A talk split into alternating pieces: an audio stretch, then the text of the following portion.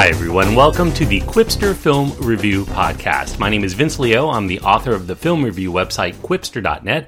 I invite you to check out over 4,000 plus movie reviews. You can read there anytime at qwipster.net.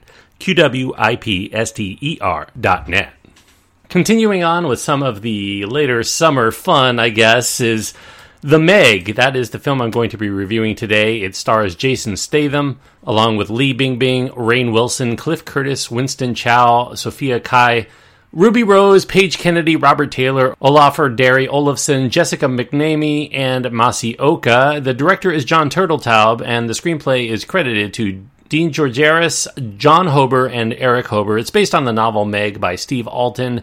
It's a PG 13 rated film for its action, its peril, its bloody images, and some language. The runtime is an hour and 53 whopping minutes for a film like this. Jon Turteltaub, who m- many people know from a lot of the work that he did for Disney, I generally like his movies, even though I don't consider them movies with any kind of edge or distinct stamp on them, but I have liked most of his work over the years. He's directing this big action, a mild horror flick here. It's seemingly pulled out of the 1990s, those adolescent minded blockbusters that came out during the 90s. It really reminds me of a lot of those. This is about a megalodon, which is, in this film anyway, a massive 75 foot shark that was long thought to be extinct since the prehistoric days. The megalodon still exists. It attacks a research submarine in the Mariana Trench within the lowest depths of the Pacific Ocean. Winston Chao here plays Zhang, an oceanographer and an international research center administrator who's from China. It's just off of the Chinese coast. He's out to save the survivors who are stuck in the submarine, and he forms this crew that includes his marine biologist daughter Su Yin. And soon it's headed by a deep sea rescue diver named Jonas Taylor, played by Jason Statham. He comes out of retirement to save his also trapped ex wife. That really is the motivating factor there. The tortured and drunken Taylor, who apparently has a six pack in his abs just from downing actual six packs of beer. We find out in the film's introductory scene he may have a history with whatever massive creature is down there that caused this disaster and that rattled him enough to give up his occupation once and for all, or so we thought, at least until he comes out of retirement for this mission. There's more to the story than that. It doesn't really offer a lot more story than that, though. The Meg represents a conglomeration of other shark movies that have come before. You know, you start with Jaws, a lot of Jaws elements here, a lot of nods visually, especially to Jaws. Deep Blue Sea, I would probably compare it to that 90s movie a little bit more in terms of its tone. The Shallows just recently was a pretty good version of this kind of film, although I think that one was much more of a survival tale. And then all the way up through a lot of those insane and increasingly unrealistic shark TV movie a week offerings that you see on basic cable stations playing anytime over the last decade. And unlike those television offerings, the Meg does boast a larger budget. You got Jason Statham here, big star. He once trained as an Olympic diver, so kind of a natural choice to do the physicality of this role. That just may be enough to clear the hurdle for those viewers who are looking for some low grade action, some big CG infused visual effects, and a few moments of mild jocularity. You wouldn't really know it from the results here in the Meg, which trends toward eye candy spectacle more than anything else that this is a film that's based on a book. It was first published in 1997 called Meg, a novel of deep terror. That was by Steve Alten. He's made a series of Meg books since then. Now, fans of the book have voiced their disapproval that this film mostly jettisons everything about what they found in the novel, except for there's a large shark and there are a couple of characters that have the same name. But beyond all of this, this is really a shark movie. All of the typical shark movie tropes are here seen by the screenwriters more as a checklist to embrace instead of a series of cliches that they want to avoid. They go full bore into shark movie territory and all of which that represents.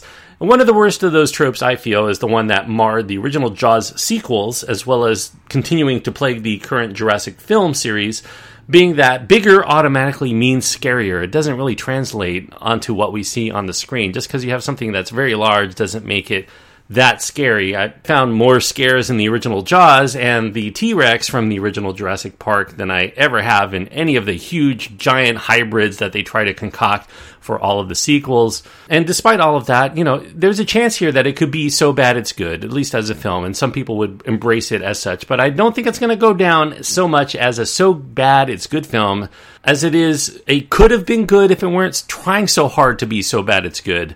I feel like it really is trying to be somewhere in between the Sharknado and Jaws. It doesn't really commit to either way, and as a result, it just kind of languishes in the so so category. And the one thing that The Meg does avoid is out and out gore in its delivery. It's a PG 13 rated film, and most of its ick factor is relegated to a ravaged whale or shark carcasses and an occasional severed limb or two floating in the ocean. Turteltaub is the director, so it really does kind of fit in with some of his Disney sensibilities that he's crafted over the years. The best thing that I'm going to say about the Meg as a whole is that it is slickly packaged. It's generally watchable. It does have a charismatic Statham performance at its core, and it does have a motley and attractive supporting cast composed one presumes to appeal to the world market. You have people from all different nationalities and different ethnicities to put into this film, especially China, who funded a good deal of the film. A lot of the film takes place in and around China. we've got some Chinese dialogue here. It very much is evident throughout this film where it's going to try to market itself in order to recoup a lot of the money internationally. And there's a sense that let's just have fun with a ridiculous premise attitude, which works for some low wattage thrills, although the film is never really scary or suspenseful in the slightest because of the inherent problems with its characterizations or lack thereof and basic storytelling or lack thereof. And part of the issue for the film overall comes from the little buildup that it has for the megalodon itself, which ends up merely being a big plot device that any form of monster or alien could have been plugged into for the same effect of this movie. It takes little advantage other than the size of exploring the history of how such a creature came to be and how it could survive undetected and whatever it is that's motivating it to do just about anything that it does in the course of the story's events. However, at nearly two hours in length, the Meg can't overcome an inordinate share of lulls for such a dunderheaded premise. It takes nearly an hour to actually show the havoc causing shark that we've already seen numerous times in nearly every advertisement, every poster that leads up to the film's release. I don't know why they try to make it such a secret as you're watching this film to try to keep it off the screen. Jaws did it to great effect, but this film just really doesn't do it that well. The plot plays to a very predictable pattern, and nothing is really built up to the point where we genuinely care about exactly what's going on. We're only left there to admire the Meg for all of its visual bells and auditory whistles. So if Statham's presence and the slick action packed editing are enough for you to shell out $10 to see it, maybe the Meg is going to provide just enough oomph to keep you sated at some of the goods that it has to deliver. However, if you're looking for anything remotely substantial or even memorable after a week's time has passed, you're probably going to find that the Meg is one very close keystroke away from a title that describes the feeling that most people are going to have coming out of it the meh. So I'm going to give the Meg two and a half stars out of four. Two and a half stars on my scale means that I do feel it had the tools, it had the talent to actually be something entertaining that I would actually recommend. It falls just short here. Like I said, it's a watchable movie, but it's not really one that I would say go out of your way to see in the movie theaters. Certainly, there are a lot better films that are competing for your dollars that are much more worthy than this one give it a rental and maybe in the comfort of your own home maybe you'll find the kind of entertainment that you're seeking for a no brain evening i guess for some people who just want to shut off their brains it's that kind of movie so Two and a half stars out of four for The Meg. Thanks everyone for listening. If you have any thoughts of your own on this film, you can write to me. You can find my contact information on my website. There's even a space for comments now after all of my reviews. You can add your comment to the review for The Meg and let other people know what you think of this film. You can also reach out to me on my Twitter feed and Facebook page. The links are on my site.